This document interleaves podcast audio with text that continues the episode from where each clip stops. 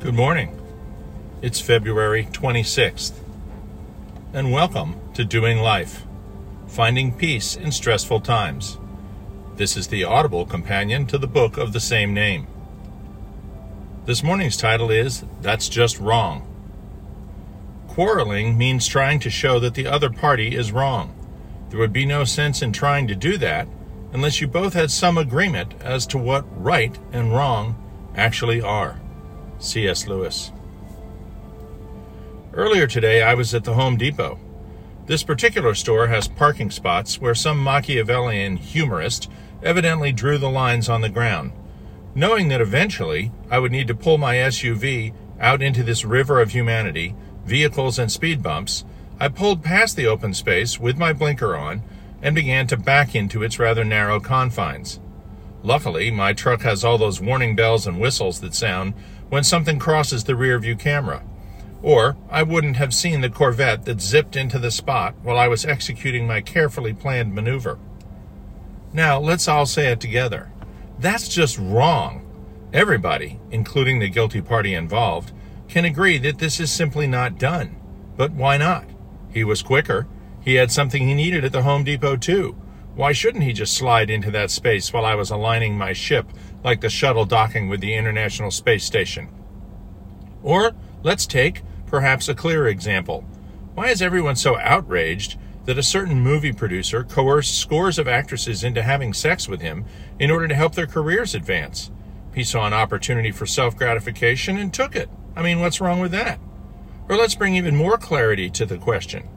When 276 young girls were kidnapped by the radical Islamist group Boko Haram from their school in Chibok, Nigeria, in order to use them as cooks and sex slaves, the world was outraged. So why the outrage? Who determines that it's wrong? Here is the simple truth. No one would think that either the man who stole my parking space or the man who kidnapped and raped young girls had done anything wrong unless there were some universal idea of what is permissible among humans who live in society with each other. In other words, there appears to be a standard of what is wrong and what is right. Yes, there are of course cultural variations, and huge ones that have changed down through history to some extent or another, but certain things have always been considered wrong, among them stealing stuff and raping children. At one point, we called these distinctions between right and wrong the laws of human nature.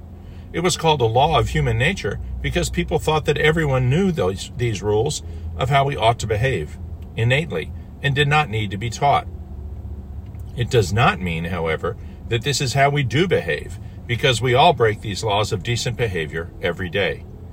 The late Briton C.S. Lewis, perhaps the most renowned former atheist apologist professor and author of the last two centuries, remarked that although man is inevitably subject to the laws of nature, like gravity or heredity or chemistry, he's not so bound by the laws of human nature. These laws he may choose to disobey.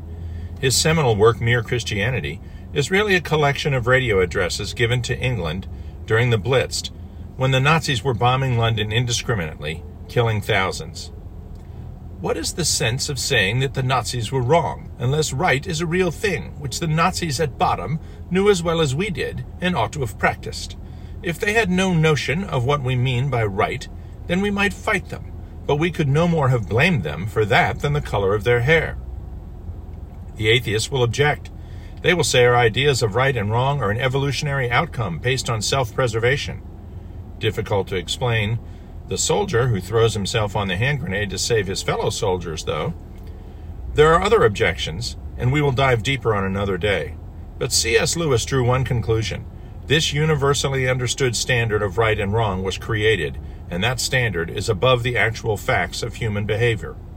It appears to be a real law that we did not create ourselves, and yet know we ought to obey. It is, in fact, a very strong argument for God. Dear Heavenly Father, direct your Holy Spirit to guide us in such a way that our actions reflect your character. We know right from wrong because of your love for us. If we loved each other as we want to be loved, we would never have to experience that feeling of having wronged another. Amen.